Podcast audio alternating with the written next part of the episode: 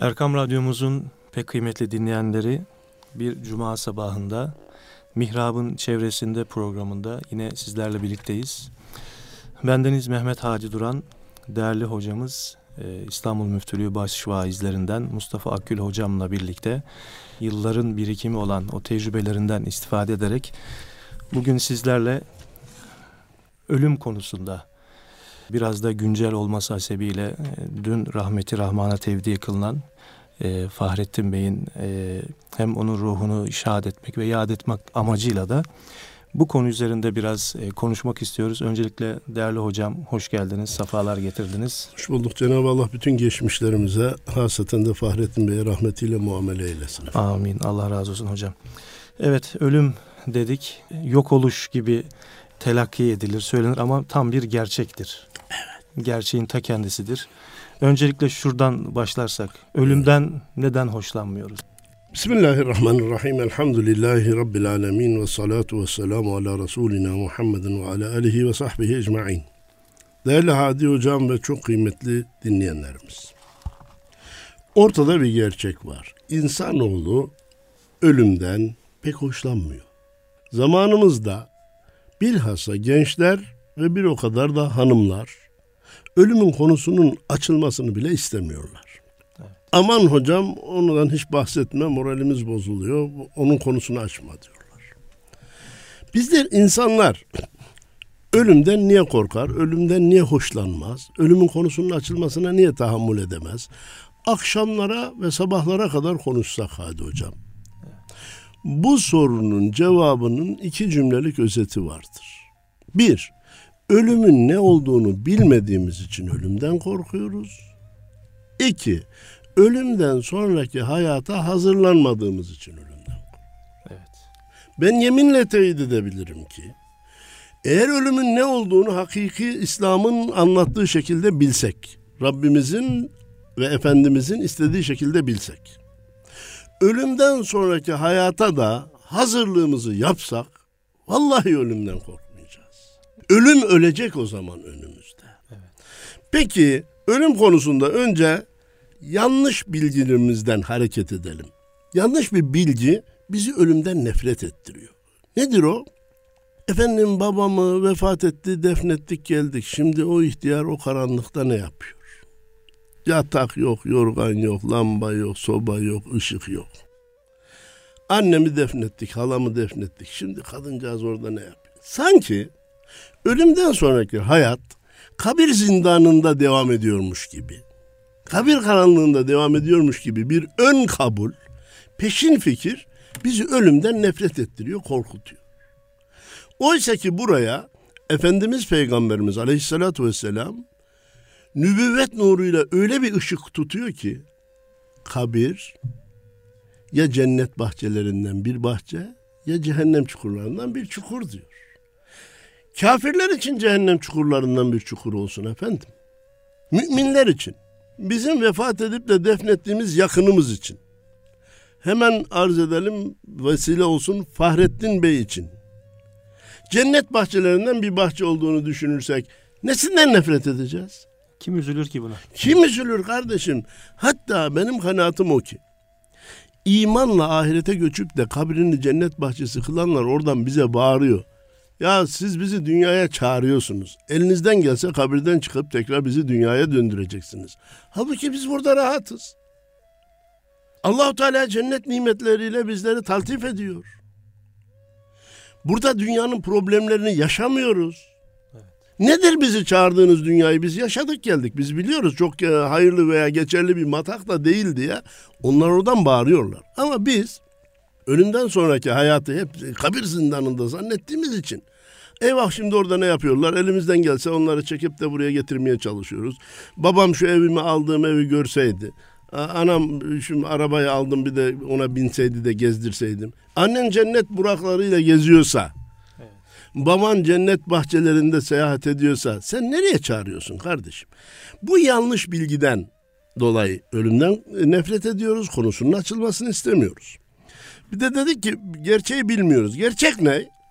Biz bir ölüm haberi duyduğumuzda hadi hocam ne okuyoruz? İnna lillah ve inna ileyhi raciun. Bunun Türkçesini izleyicilerimizin çoğu bilir biz yine söyler. Biz Allah'tan geldik Allah'a döneceğiz.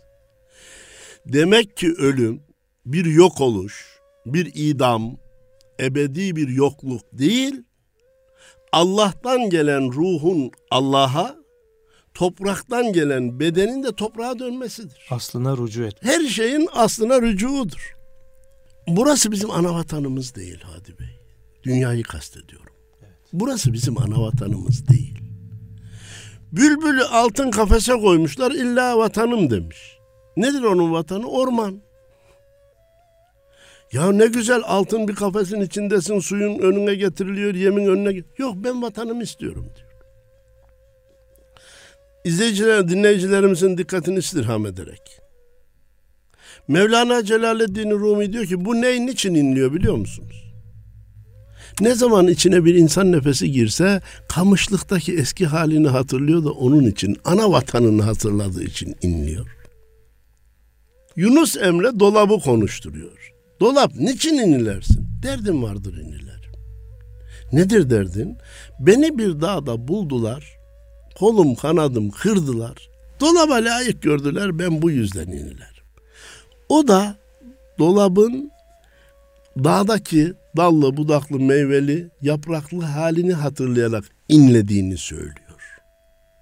Ben o zaman diyorum ki kardeşim yumruk kadar bir kuş olan bülbül altın kafese konsa bile illa vatanına gitmeyi istiyorsa, bir kamış parçası ana vatanını düşünüp inliyorsa, bir dolap ana vatanını düşünüp inliyorsa, biz ana vatanımıza dönmekten niye nefret edelim?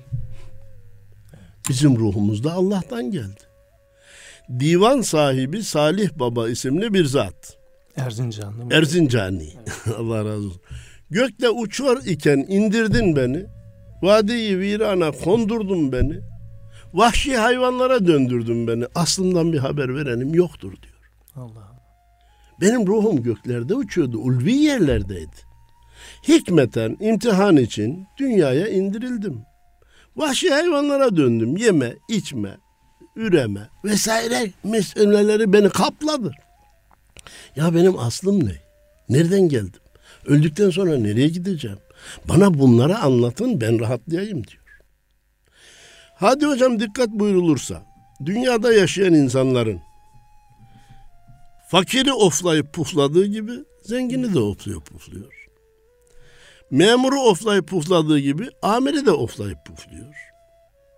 Okuması yazması olmayan da ofluyor pufluyor, profesör de ofluyor pufluyor. Hiç kimsenin tanımadığı bir köşede doğup bir köşede vefat eden gariban oflayıp puflayıp yaşıyor. Herkesin alkışladığı dünyaca bilinen meşhurlar ofluyor pufluyor bazen de kendilerini atıp intihar ediyorlar. Neden? Burası bizim dünya asli vatanımız değil. Ruh biz farkında olmasak bile altın kafesteki bülbül gibi ana vatanını istediği için buraya bir türlü ısınmadığı için hep ofluyor pufluyor. Bir gün oraya dönebilecek miyim? Bir gün oraya dönebilecek miyim? Biz ölümün gerçek anlamını kavrayabilsek ruhun önünü açacak. Evet, bir gün geldiğin yere gideceksin. Ben de o günü sabırsızlıkla bekliyorum. Rabbime kavuşacağım. Allah'a kavuşacağım diye oflamaktan puflamaktan kurtulup bilakis ölümü Allah'a kavuşmak olarak bildiğimiz an ölüm bizim için içilecek bir bardak şerbet anlamına gelecek. Efendim ruh Allah'tan geldiği Kur'an-ı Kerim'de sabit. Nefaktu fihi min ruhi. Hazreti Adem'in vücudunu biz topraktan yarattık ama Adem olmadı. Sonra ruhumuzdan ruh üfledik o zaman Adem oldu. Demek ki ruh Allah'tan olduğu Kur'an-ı Kerim'de sabittir. Buraya gelmiş. imtihan için gelmiş. Onu da Mülk suresinden öğreniyoruz. اَلَّذ۪ي خَلَقَ الْمَوْتَ وَالْحَيَاةَ لِيَبْلُوَكُمْ اَيُّكُمْ اَحْسَنُ عَمَلًا Allah ölümü ve hayatı yarattı ki bakalım hanginiz güzel işler yapabileceksiniz. Ahsen, ahsen amel, en güzel amele, en güzel işlere hanginiz muvaffak olacaksınız diye diyor. Allahu Teala bu ölümü ve hayatı yarattı. İmtihan meselesi. Burada bana göre önemli. Bazı kardeşlerimiz e, küçük görse bile bir nükte daha var. Biz insanlar hadi hocam küçücük aklımızla abes bir iş yapmayı istemiyoruz. Bir iş yaptığımız zaman birisi görürse gülmesin. Evet. Ya bu ne saçma sapan bu ne işle meşgul oluyorsun demesin diye mümkün mertebe abes, lüzumsuz, ters, gereksiz bir işi yapmayı istemeyiz. Peki kainatın Rabbi olan Allah ben ölümü yarattım diyor. Ellezî halakal mevt. Hiç lüzumsuz bir iş yapar mı? Hiç gereksiz bir iş yapar mı? Hiç abes bir iş yapar mı? Hatta ölümü de hayattan önce zikrediyor. Ellezî halakal mevte vel hayate. Demek ki hayat ne kadar lüzumluysa, bizim cennete ulaşabilmemiz için mutlaka buraya gelmemiz gerekiyorsa, ölüm de o kadar lüzumludur. Doğum sancısına razı olunmadan dünyaya gelinmez. Ölüm sancısına razı olmadan da cennete geçilmez. Şu sancıya razı olacağız. Bir kolumuzu kanadımızı açacağız. Ölümden nefret etmek şöyle dursun. Allah'a kavuşmak olarak bildiğimiz anda ölüm korkusu ve ölüm nefreti yok olacak. Bir de dedik ki hatırlarsanız ölümden sonraki hayata hazır olmak insanı ölüm korkusundan kurtarır. Delilimiz hazırlığını yapanların ölüm korkusundan kurtulmuş olmalarıdır. Mesela Mevlana Celaleddin Rumi ölüm gecesine düğün gecesi demiş. Şebi arus demiş. Ya başka bir kelime bulamamış da düğün gecesi demiş. Hayır o bilerek söylemiş. Diyor ki sevenin sevdiğine kavuştuğu güne siz düğün gecesi demiyor musunuz? Evet. Öldüğüm zaman ne olacak? Ben Rabbime kavuşacağım. Sevdiğime kavuşacağım. Öyleyse ben diyor levhayı yazarım. Bugün düğün gece günüdür. Bu gece düğün gecesidir diyor. Yunus Emre'ye bakıyoruz hadi hocam. Ne gam bana bunda bin kez ölürsem anda ölüm olmaz ölmezem artık. Gönül dosta gider gelmezem artık ayruk diyor da ben onu gençler anlasın diye artık yoktu. Yunus bizi bağışlar inşallah. O da diyor ki bin kere öleceksin desen beni korkutamazsın. Ölünce dostuma gitmeyecek miyim? Evet. Öyleyse diyor ölümden korkulmaz. Yunus öldü diye sala verirler. Ölense hayvandır. Aşıklar ölmez. Öldü dediğimiz şey cesedimizdir. Ruh diridir ve Allah'ın ipkası ile Allah'ın baki kılmasıyla ebedi de olacaktır. Ahiretteki hayat da sonsuzdur. Şimdi dönüp de tekrar diyorum ki eğer ölümden sonraki hayata hazırlığımızı tam yapabilirsek ölüm korkusunu da yenmiş olacağız. Tam burada bir çeşni olsun diye Üstad Necip Fazıl'ın ölümle ilgili Önce bir iki beytini nakletmek istiyorum. Sonra da tac beytini sonra nakledeceğim. Öleceğiz, öleceğiz. Müjdeler olsun. Ölümü de öldüren Rabbe secdeler olsun. Elbette öleceğiz. Ne var ki diyor. Niye korkuyorsunuz? Müjdeler olsun. Ya bu dünyada 100 sene, 200 sene, 300 sene, 500 sene kalacak olsaydık. 100 yaşını aştıktan sonra bu dünya çekilmemeye başlıyor nice hastane köşelerinde Ya Rabbi şu emanetin altına kurtulayım. Ya Rabbi şu emanetin altına kurtulayım diye yas yas yalvaran, bas bas bağıran insanlar var. Yüz yaşından sonra göz görevini görmemeye başlıyor. Kulak gerektiği gibi işitmemeye başlıyor. Dizler insanı taşımamaya başlıyor. Burası çok iyi bir matak değil yani. Yüz yaşından sonra çekilmez. Ama insanı bıraksan 300 sene 500 sene yaşamayı istiyor. Onun için diyor ki Öleceğiz müjdeler olsun ya. Ölüm bir müjdedir. Ölümü de öldüren Rabbe secdeler olsun. Ölümü Allahu Teala nasıl öldürmüş? Diyor ki bir kere öleceksiniz. Ondan sonra ölüm yok. Kapı kapı bu yolun son kapısı ölümse her kapıda ağlayıp o kapıda gülümse. İşte meharet orada. Madem ki bu yolun son kapısı ölüm, Koştur atını koş. Yağız atlı süvari. Koştur atını koştur. Sonunda kabre çıkar bu yolun kıvrımları diyor yine üstad. Ne kadar yol dolaşırsak dolaşalım sonunda kabre çıkacak. Evet. Her kapıda ağlayıp o kapıda gülümsemenin yoluna bak sevgili kardeşim. O zaman ölüm de sana gülecektir. Efendimiz Peygamberimiz Aleyhisselatü Vesselam'ın hadis-i şerifi malum benim bildiğimi bilseniz çok ağlar, az gülerdiniz. Burada ağlayan orada gülecek. Efendim o sözü de arz etmiştik belki bir sohbetimizde. Necmeddin Kübra Hazretleri Kaddesallahu sallahu aziz. Ey Ademoğlu sen dünyaya geldiğinde ağlıyordun etrafındakiler de gülüyorlardı. Öyle bir hayat yaşa ki Allah'a karşı vazifelerini ihmal etme, kimsenin hakkını yeme, kimsenin kalbini kırma. Öldüğün gün etrafındakiler ağlarken sen gülebilesin. İşte son kapıda gülmeyi başarabilmek çok önemli. Allahu Teala ona sizleri, bizleri ve Fahrettin Bey'i muvaffak eylesin. Amin. Yani bu hazır olmama durumu hani bir öğrencinin mesela matematik dersinden yazılısı var. Hiç hazırlık yapmamış, çalışmamış, imtihandan korkuyor. İmtihandan korkuyor. Bir başka öğrenci vardı. Her türlü hazırlığını yapmış, günler öncesinden çalışmış, çabalamış. Sınava girmesi onun için artık böyle bir spor olsun diye giriyor. Bir, Evet. Allah razı olsun. Güzel bir misal verdiniz. Başka misalle teyit edeceğim. Evet. Hatta çalışan çocuk var ya şu imtihan bir başlasa diye ister. Evet, Neden? Diye. Neden? Hem bir an önce o imtihanın stresinden kurtulmak istiyor. Bir de on alarak evet. o başarıyı yaşamak istiyor. Evet, tescillemek istiyor. İmtihana girmeden kimse ona on vermez. Ya, mükafatını da görmek istiyor. Onu heyecanlandıran hazırlığıdır. Öbürünü korkutan da tembelliğidir.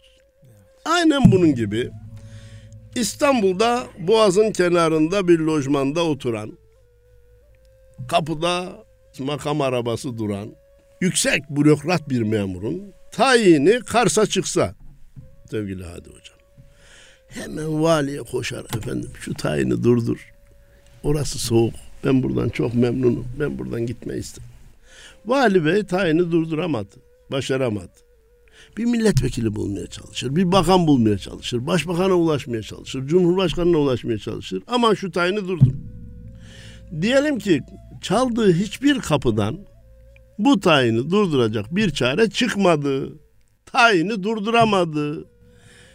Eğer aklı başındaysa çarşıya çıkıp yün çorap, yün kazak, kalın palto alıp valizine koyması lazım.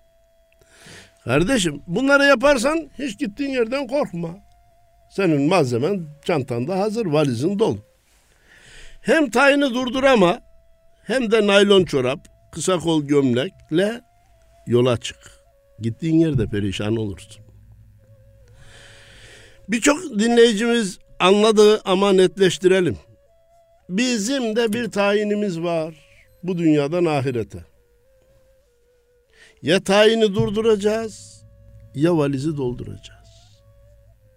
Tayini durdurma şansımız var mı hadi hocam? Yok. Yok. Geriye tek ihtimal kalıyor. Valizi doldurmak, valizi doldurmak, valizi doldurmak. Doldurduğun an artık ölümden korkmayın bir gerekçesi yok. Bu malzemeleri kullanıp cennet-i alaya yükselmenin zamanı gelmiştir. İşte tam yine orada Üstad Necip Fazıl hasis tüccar kendine bir başka kese diktir. Kabirde geçer akçe neyse onu biriktir. Bir tane çelik kasan olsun. Oraya dolar mı koyacaksın, euro mu koyacaksın, çek mi koyacaksın, senet mi koyacaksın koy. Ama bir kasan daha olsun. Kabirde geçer akçe neyse hayru hasenat, fakir fukaranın elinden tutma, yetimi giydirme, yoksulu güldürme, ne lazımsa onları da o kasaya biriktir.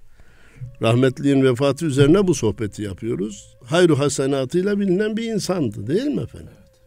Bak şimdi o kaldı.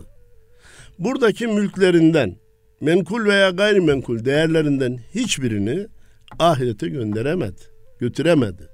Ama ne kadar hayır yaptıysa kendisinden önce ahirete gitmiştir hiçbir navlum, hiçbir nakliye, hiçbir iskonto da yapılmaksızın geçmiştir. Hatta Efendimiz müjdeledi ki yaptığınız hayru hasenatın, amellerin, iyiliklerin sevabı size ahirette bir atın yavrusunun büyüdüğü gibi büyütülerek verilecektir. Bırak eksiltmeyi, nakliye düşmeyi, iskonto yapmayı artırılarak verilecektir diyor. Öyleyse hazırlığı burada iyi yapacak olursak ölümden korkmayacağız. Dünyadan hiçbir şey götürmedi deyince eğer bazı şeyleri tekrarlarsak muhterem dinleyicilerimiz bizi mazur görsünler. Ben hatırlıyorum beraberki sohbetimizde geçtiğini zannediyorum. Bir kişi vefatının yaklaştığını hissedince oğluna demişti ki oğlum sana iki vasiyetim var. Bir beni çorabımla defnettireceksin. İki beni kabre defnettikten sonra da şu mektubu açıp okuyacaksın. Baba dedi bunlar zor şey değil ben bunu yaparım ne var ki? Niye bu kadar üzerinde durdun? Oğlum vasiyetim bu bunu yap. Peki. Ne zaman babası vefat etti oğlu hocalara dedi ki babamın vasiyeti var. Kefeninin altında çorabıyla beraber olsun da öyle defnedilsin. Hocalar dedi ki olmaz. Hayır buna bizim dinin ya bu hoca mı yanılıyor? Öbür hocaya sordular. O hoca mı yanılıyor? Öbür hocaya sordular. Hiçbir hoca izin vermedi. Ne yapacağız? Çıkaracağız dediler. Ayaktan çorapları çıkardılar, kefenleyip defnettiler. İkinci vasiyeti yerine getirmek üzere eve geldi, mektubu açtı. Zaten babası bunu bilerek yazmış. Gördün mü oğlum bir çift çorabımı bile ahirete gönderemedin. Dünyanın ne olduğunu, dünya malının ne olduğunu anla dedi. Şimdi muhterem efendim, insan oğlunun bir kısım garip davranışları vardır ruhlar aleminden başlayıp ana karnında devam eden, oradan dünyaya intikal edip kabir kapısına kadar giden, kabir kapısından da sonsuza açılan bir güzergahta insanoğlunun seyahati devam ediyor. Devam ediyor. Garip duygusu şu.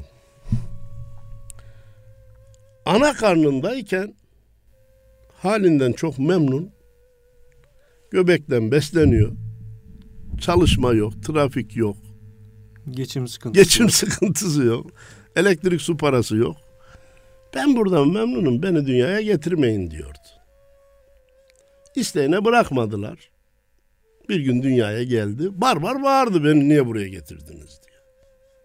Sonra dünyayı tanıyınca sevdi. Arabası var, bahçesi var, bağı var, denizi var, meyvesi var. Oo, şimdi de diyor ki ben burayı çok sevdim buradan beni ahirete göndermeyin. Benim sevgili kardeşim sen bir zaman da ana karnından memnundun. Dünyaya gelmeyi istemiyordun. E biz de sana dünyayı anlatsaydık. Burada arabalar var, bağlar var, bahçeler var, denizler var. Sen derdin ki ben burada durayım da sen siz onları ben anamın karnına gönderin. Mümkün mü? Dünya nimetlerini ana karnına göndermek mümkün mü? Değil. Seni buraya getireceğiz ki bu nimetleri görerek, yaşayarak tadasın diye. Yaşayasın. Ha. Şimdi diyoruz ki cennet var, ebediyet var, Allah'ın cemali var. Orada yalanı duymak yok, güneş yok, ay yok, ısınması, ışıması başka sistemlerle olacak. Diyor ki ya beni öldürmeden onları buraya getirseniz olmaz mı? Olmaz.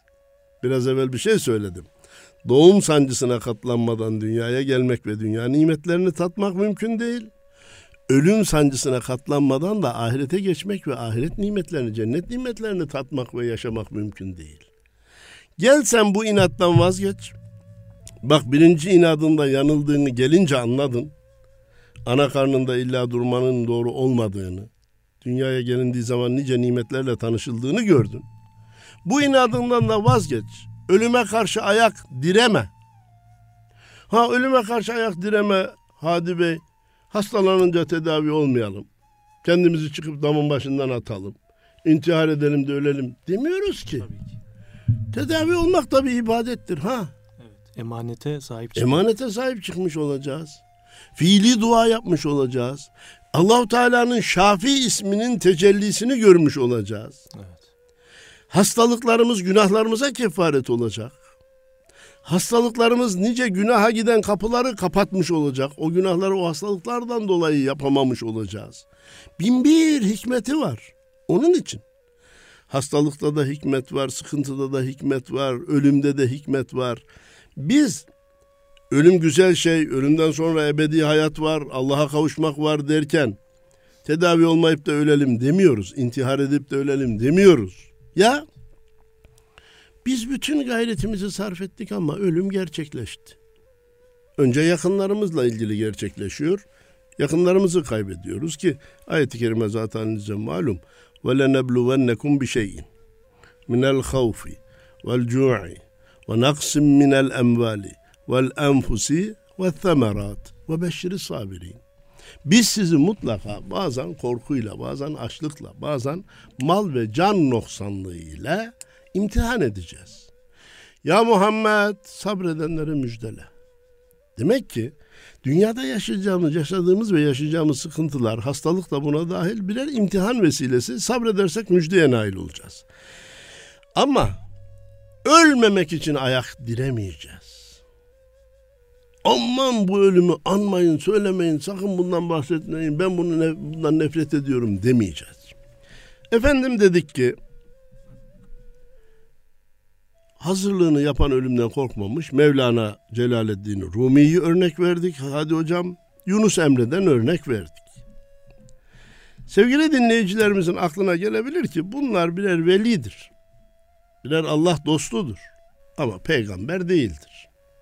Hocam bize peygamberlerden de ölümden korkmamış, ölümünü kendi duasıyla istemiş örnekler verebilir misiniz? Hemen verelim. Hazreti Yusuf Aleyhisselam'ın hikayesini hemen hemen bilmeyen Müslüman yok. Kardeşleri kuyuya attı. Köle diye satıldı. Zindanlarda seneler geçti. Cenab-ı Allah onu Mısır'ın hazinelerinin başına geçirdi.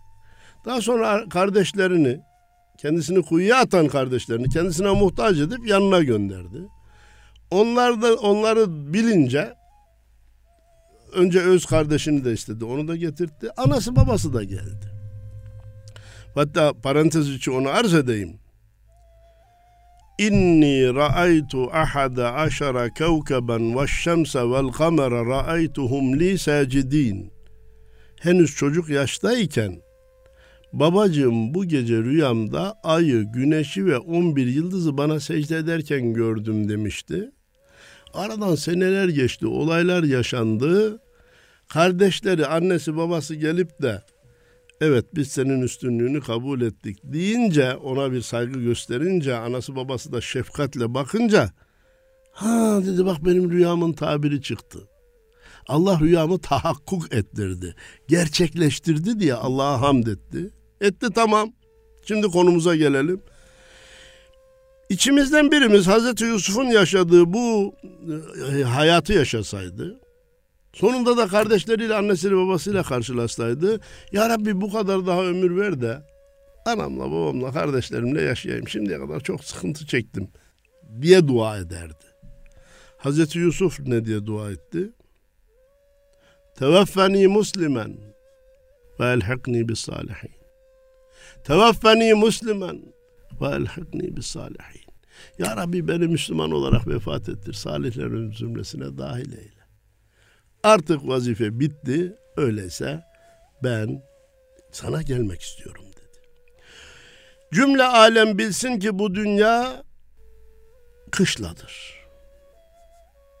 Tezkereyi hak eden asker kışlada kalmayı istemez. Baba ocağına dönmeyi ister. Ya kışla belki daha muntazam beslenme şartları var. Sabah kahvaltısı var, öğlende şu var. Sporu yapılıyor. Geçim sıkıntısı olmayabilir filan. Ana ocağına dönmeyi ister. Ve dahi bu dünya dar mihnettir, dar ücret değildir. Sıkıntılar yeridir, ücret yeri değildir. Ölüm demek artık tezkereye alıp kışladan mükafat alanına geçmek demektir. Ötelere geçmek demektir.